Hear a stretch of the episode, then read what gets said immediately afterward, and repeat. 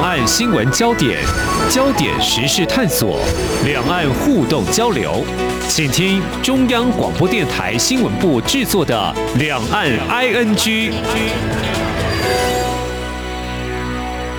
听众朋友您好，我是黄丽杰，欢迎收听《两岸 ING》，三十分钟一起掌握两岸新闻时事焦点。今天是二零二一年十一月三十号，星期二。那么最近中国大陆和台湾的互动交流有两起事件和议题在台湾引发台商还有政界的关注。那么首先是远东集团因为违反了中国大陆环保法规等遭到了重罚，原因是否只是因为未符合相关的投资规定，或背后有中国大陆官方政治等其他考量呢？其次，我们谈到两岸的城市交流各。县市不分蓝绿都有哦。不过，这个台北市和上海市在二零一零年启动的双城论坛，特别从柯文哲二零一五年担任市长以来便备受关注。当然，主要应该是因为他的党派色彩，还有对两岸交流所持的主张立场。在今年会持续来举办哦。由于近年两岸官方互动近乎停滞，面对明年县市议员的选举、县市长的选举，我们试着想从这些面向来探讨所显示的意义，还有可能的影响。那么两大焦点，我们在今天特别邀请成功大学政治经济研究所暨政治系教授周志杰来观察探讨。非常欢迎周教授，您好。主持人好，各位听友大家好。好，老师，你向来也关注台商这个议题。那么，在中国大陆投资权益保障，那么到底台商应该遵循什么？有哪些要特别留意的啊？那我们回到就是刚刚提到的远东集团遭到中国大陆重罚人民币八千多万元哦。我们看到中国大陆官方指出。远东集团所违法的项目哦，根据官媒的报道，他们在上海、江苏、江西、湖北、四川这五个省市执法部门啊，开展执法检查，发现呢，远东集团在当地投资了一些化纤纺织啦，啊，水泥企业在这个环保啦、土地利用、员工职业健康。安全生产跟消防、税务、产品质量等等呢，存在一系列违法违规的行为，所以就根据中国大陆的国家法律法规，对涉事企业采取罚款、追缴税款、限期整改这些措施。从这样来看，您怎么样来观察？这显示中国大陆以此示警，未来。对于投资呢，相关的规范是严格来执法，没有所谓过去有些台商会说，哎，其实在中国大陆投资做生意还有所谓的潜规则，你怎么样来看呢？我想整个大环境，呃，来做分析的话，主要。我想大家都清楚，也是最近这几年来，两岸的政治关系其实是呈现一种负向的螺旋啊。再加上这个美中之间的贸易科技战啊，所以台商其实不仅是在大陆营商，面临一个比以前都要来的更不可预测的非商业成本的这种营商风险啊。我们其实回顾大概从呃二零一二年，从这个二零一七年，其实前面。两次对台商比较大的冲击，呃，应该是说第一次是有关这个呃劳工的部分，哦，就是这个呃劳动的工资的这个上涨，好，那一次呃有比较大的一个冲击。接下来大概在一七年、一八年的时候，又遇到开始比较严谨的环保的规定，嗯，所以我们可以看到台商在大陆营商这种所谓的非商业风险跟非商业成本的骤然增加，其实。一般来说，都跟这个中国大陆自己内部的宏观经济、社会、政治的整体政策的变迁有比较密切的一个关联。好，那这一次呢，更明显，我们可以看到，其实呃，连接到我刚刚所提到的，就是两岸之间的这个政治关系的负向螺旋，加上这种美中在战略博弈上，哦，过去是这个又斗争又合作，现在是以斗争为主。嗯，呃。边斗边谈哦，大家累了再停下来，把这个情势稍微缓一下。但是这种美国全力遏制中国崛起的这样的一种典范转移，现在已经是美国朝野各界的共识。那大家也知道，我们的政府在现在的两岸政策上是比较是倾向加入美国这边的一个阵营呢，然后制约中国大陆的一个崛起。所以受到这三个因素的牵动，所以台商等于在这样的一种两岸对立跟这个美中关系也转趋负面的情况之下，其实这几年来其实一直都是处于一种腹背受敌的状况。如果大家印象还深刻的话，其实去年十月份，我们台湾的联华电子跟美国的司法部其实达成一个认罪的协议。这个认罪的协议还是一个不是 final ending，是一个现在进行式。哦，那就是联电跟他的这个中国大陆的合作伙伴叫做福建晋华，他们的合作被美国盯上啊，等于是呃。台湾的企业呢，成为美国去探查大陆企业涉及是不是不利于美国国家利益的这些间谍行为的一个取证的破口。是非常谢谢教授您的解析，就是说，由于呢近年两岸关系的区域对立，还有就美中贸易战，可能我们也受到了波及，所以中国大陆会采取一些做法哦。其实我们还要再进一步关注，就是说相关的也是在这几天的时间点，就是说远东集团在中国投资企业如果违反中国大陆相关法规，当然一定要受罚的哦。但是呢，又看到国台办哦，他回应媒体的提问，就说。当然欢迎台企来投资啊，但是不允许支持台独的人干吃饭砸锅的事哦，并且还说对台独顽固分子还有关联企业跟金主必须依法惩戒哦。怎么样解读中国大陆官方的说法？我们听来会觉得讲得很清楚，也很明白哦。当然这几天他们的说法好像又有点在灭火的感觉哦。呃，如果说以当天他们这样的说法吃饭砸锅，显示。是有所针对性吗？有所谓呃对台独势力的压制，可能还是背后主要目的？不晓得教授您怎么样来解读呢？主持人分析的，我觉得很有道理哈。其实，呃，很明显，国台办自己的发言其实已经不是一种阴谋，是一种阳谋，就是已经挑明的说吃两岸的饭啊，不要两边押宝啊，两边赚钱啊。那我觉得这个也是往上，也是因为两岸这几年的政治关系比较负面的走向啊。所以呢，呃，大陆方面可以看得出来，他把台独的定义跟相关的言行的定义都扩大化。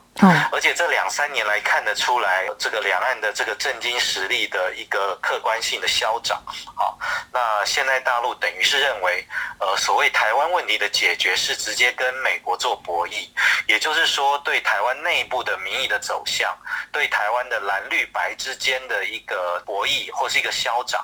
他不是再那么 care 了啊。也就是说，他越来越有自信，觉得自己掌握了两岸关系未来的话语权跟主导权，所以很。很多涉台政策的作为，都慢慢的以我为主。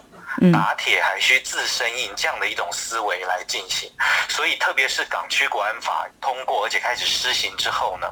港区国安法里面呃很明确的，尤其在它第四十四条的施行细则，很明显的已经把台湾跟台湾人视为是一种境外势力。啊，所以其实港区国安法这种长臂管辖也好，不管是不是跟美国学的，也就是说以它单边的大陆自己的立法。或是在香港的立法，把他的一个管辖权延伸到台商跟台湾人的身上，这是第一点。也就是说，开始对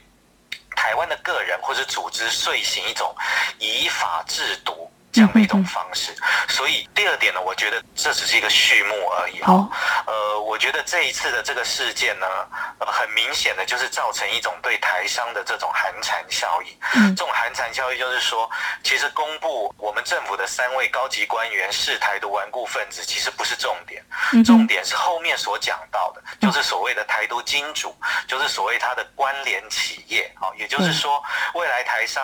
呃，我们在民主社会里面本来。这个呃，商人为了他这个营商的一些便利性，结交的人脉跟对这个政党或相关政治组织的现金，本来就是会到处压，好，这是民主社会的一种常态，只是多跟少而已，好。但是经过这样的一个事件，不只是呃株连到这三位这个高级官员，还有跟这三位高级官员相关的。政治的人脉，嗯呃，商界的人脉，甚至呃，这个误会言之不预哦，一段的说法哈、嗯呃，这个国台办的这个发言人也讲，其实更多位的所谓的台独顽固分子，他们这次还没有嗯。去这个昭告天下哈、那如果是比方说又是到总统级的，啊呃、或是其他更多的部分，那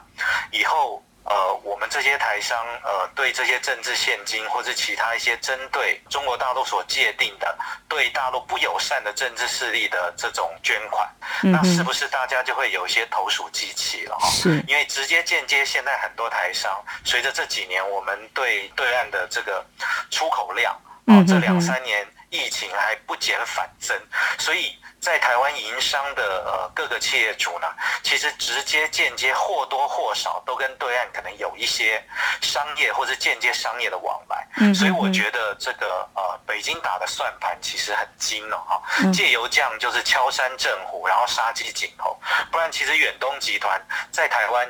呃，以我们大家的了解，它并没有特定的政治色彩，哦，它的捐款，嗯呃，也是其实都有，什么颜色都有哈、可能只是因为它诚实的申报，让我们这边的这个阳光法案反而成为是一个对岸对所谓的台独金主取证的一个破口哈、那我觉得这个只是开始，好，所以未来我觉得台商呢。面对因为这种呃两岸的这个营商的政治成本跟风险的提升，以台商自己来讲，可能要做一些必要的一种检视哈。那我们从港区国安法跟这一次大陆这样的一个作为，可以看得出来哈，其实被株连与否，不在于个人的职业、产业或是所在的区位，嗯而是在于这个商人本身被认定的政治立场、言行或是人脉。哦，所以对台商来讲，可能必须要掌握你营商所在地的这些省市或是对岸的中央政府，它的一些决策的风向跟资讯。嗯哼那第二点，也就是说，呃，自己检视自己的这个产业哈，在大陆或是这个香港，甚至在其他的第三国哈，嗯呃，要去熟悉你投资跟这个营商的地点。这个国家跟美国跟中国，它在商贸科技跟司法上的一个互动的关系，甚至它跟中国大陆之间有没有一种商业跟司法上的双边合作的情形，免得你即便不是在台湾，不是在大陆，你在第三地也有可能因为呃这个跟中国大陆相关而被株连，这样才能有效降低自己营商的这种政策风险哦，避免自己在这个美中跟两岸的博弈之下成为一种祭旗的对象。嗯哼，非常谢谢教授您的提醒哦。那么在过去这几年，由于美中贸易战、科技战呢，就有所谓啊、是要美国的供应链或中国的供应链哦。那么目前看来，就说呃中国大陆似乎呢在和美方展开所谓的博弈之下呢，它有一些做法是值得关注的哦。所谓杀鸡儆猴，似乎也起了一些效应哦。跟台湾媒体驻当地记者聊了一下哦，就说在中国大陆一些台商对于这样的敏感的问题，大大家呢都不太愿意谈哦。但是我们的陆委会当然也有一些反应，就说呃，中共这样做是制造寒蝉效应，干扰台商企业经营跟台湾民主体制的运作。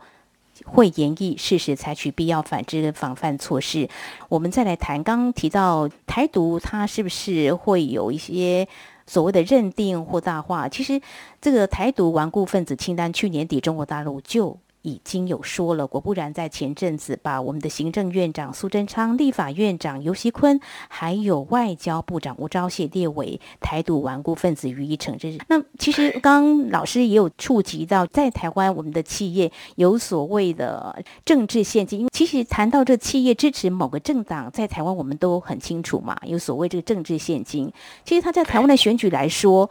能不能够化为选票，其实还是很难说了。不过对企业来说，好像也并非不能说的秘密啊。我想这个中国大陆可能要进一步的了解，老师是不是给来说明一下？如果看台湾这样的一个现象呢？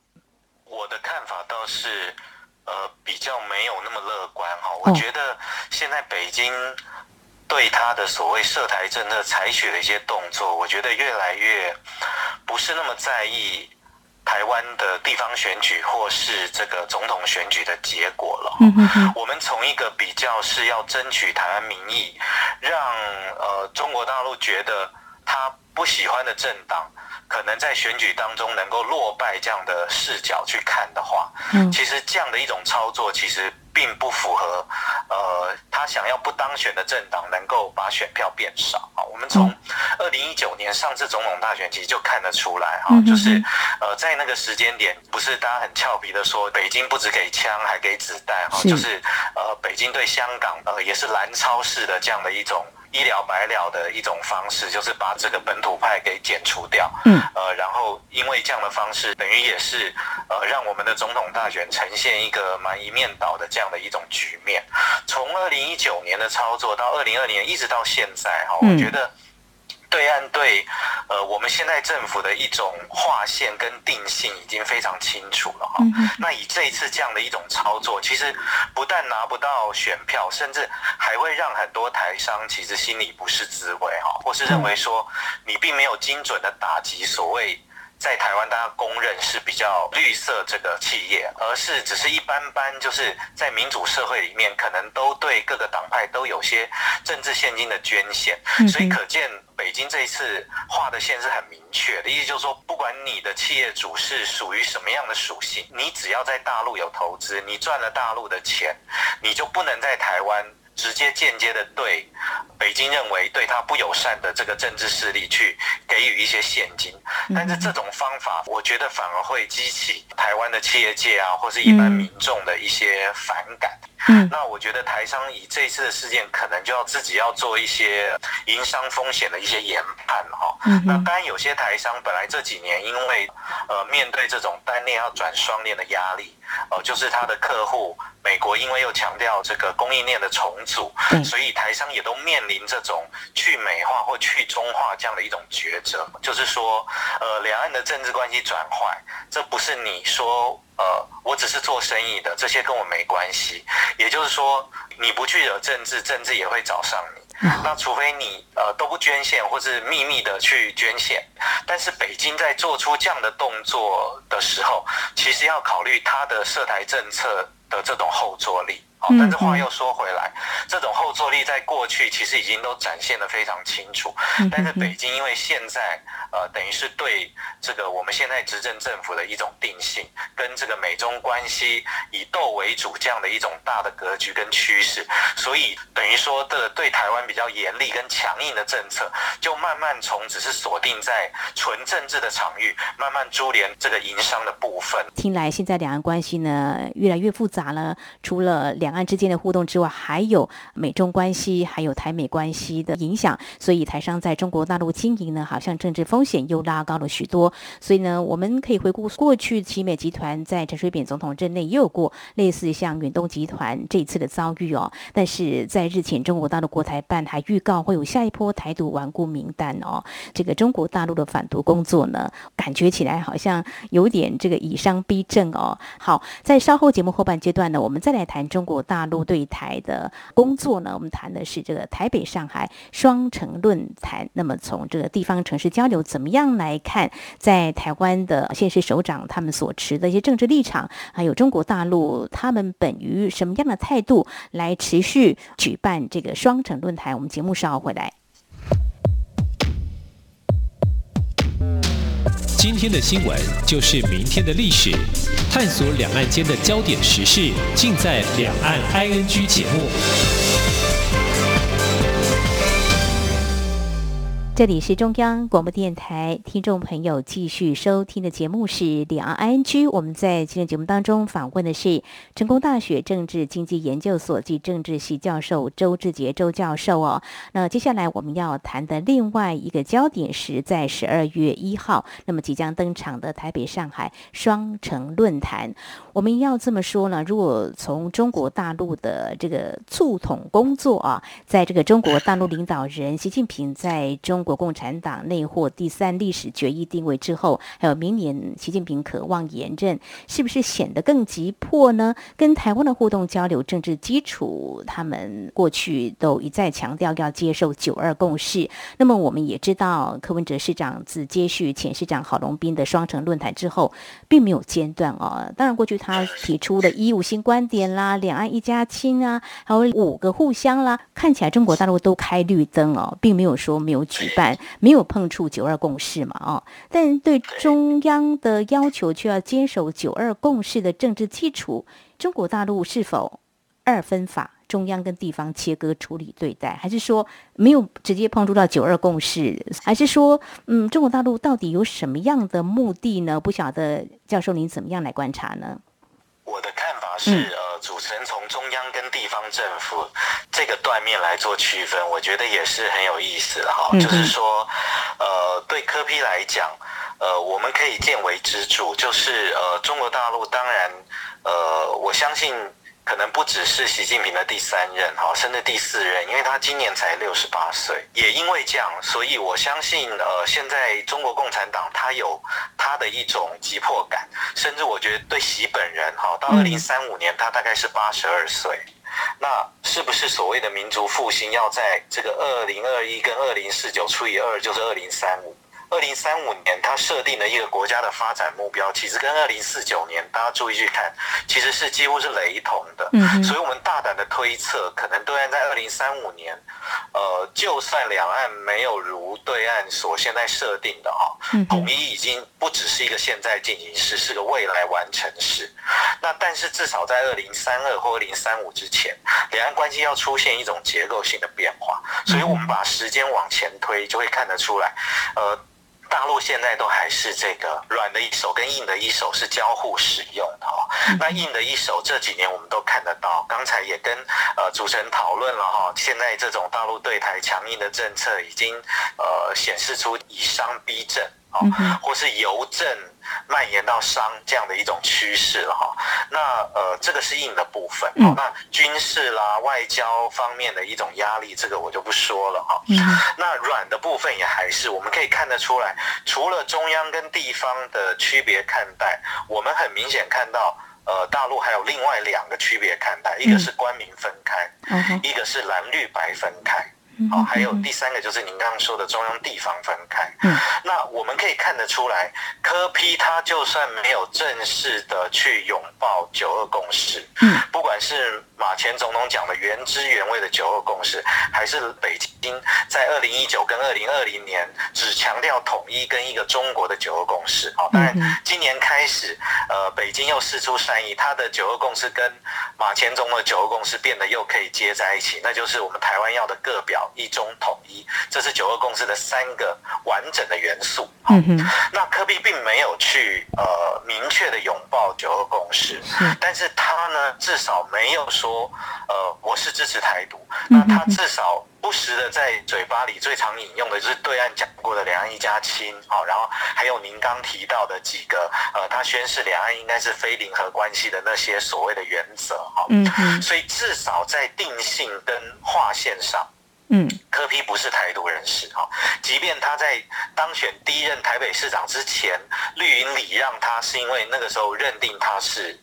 呃同路人哈。那柯批当了台北市长之后，其实他的两岸政策或者他对大陆的看法，他也到大陆访问过哈，并不是跟这个现在的这个执政党是完全同调，甚至不时的强调两岸一家亲。所以我觉得从这个蓝绿白分开这样的角度去看呢，现在只要不是执政党的当权派哦，甚至有些执政党，我讲的是绿营里面的开明派，或是绿营里面就不是那么喜欢强调把这个台湾独立、台湾主权意识贴在自己脸上的这些政治人物，其实。呃，对岸也未必是铁门就是关起来的哈，那等于就是说，现在是缩小精准的，就是说，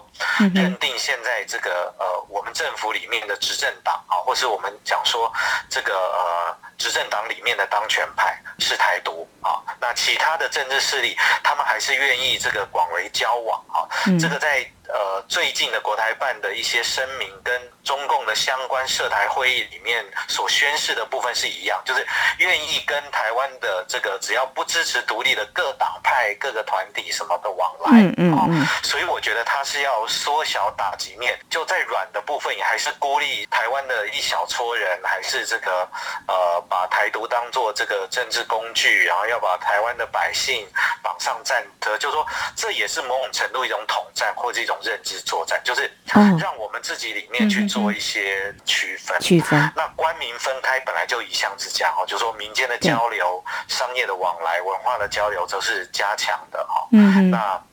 这个跟现在的政府呃，把它定性是一个要呃跟美国一起访华、以美谋独的政府，那当然就是不跟他往来。哦，嗯那国民党执政的县市，哦，就是蓝绿白分开，也还是呃继续的这个加强往来。哦，比方说明年一二月对。又有元宵灯会，好、那是。呃，这个蓝营的执政县市，可能以前这些灯会就会有两岸友好城市的灯区，那嗯。哼，呃，今年也还是会有这样的一些往来，就是正常的两岸的交流活动。这个呃，中国大陆它也是做这三种。呃，不同程度的这样的一种区分。那当然，您谈到的，就是说柯批现在是嗯这个地方首长，对哦那如果今天柯批是我们中华民国的总统的话，那当然我觉得，呃，北京可能就会要求，呃，他重申我们自己中华民国宪法里面对两岸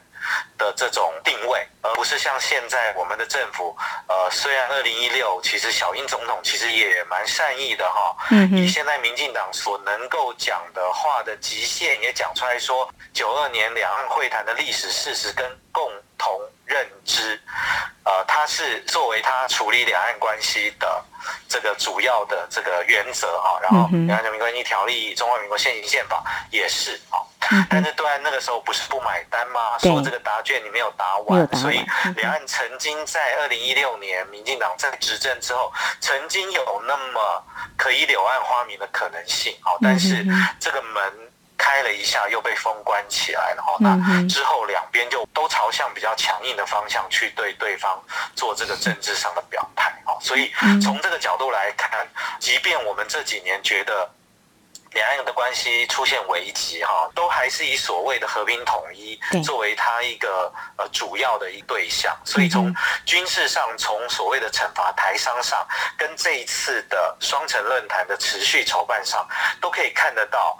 对岸其实是想特别的标举出一些，就是在所谓的台湾主体意识的强调上，或是说对台湾是不是要从事法理台独表示比较积极或是不放弃的意愿的这些，呃，他们认定的所谓的铁杆台独，呃，这些人或是支持他们的相关的一些商人也好啊，去做一个精准的辨别、识别跟打击。呃，所以两岸关系在美中的这个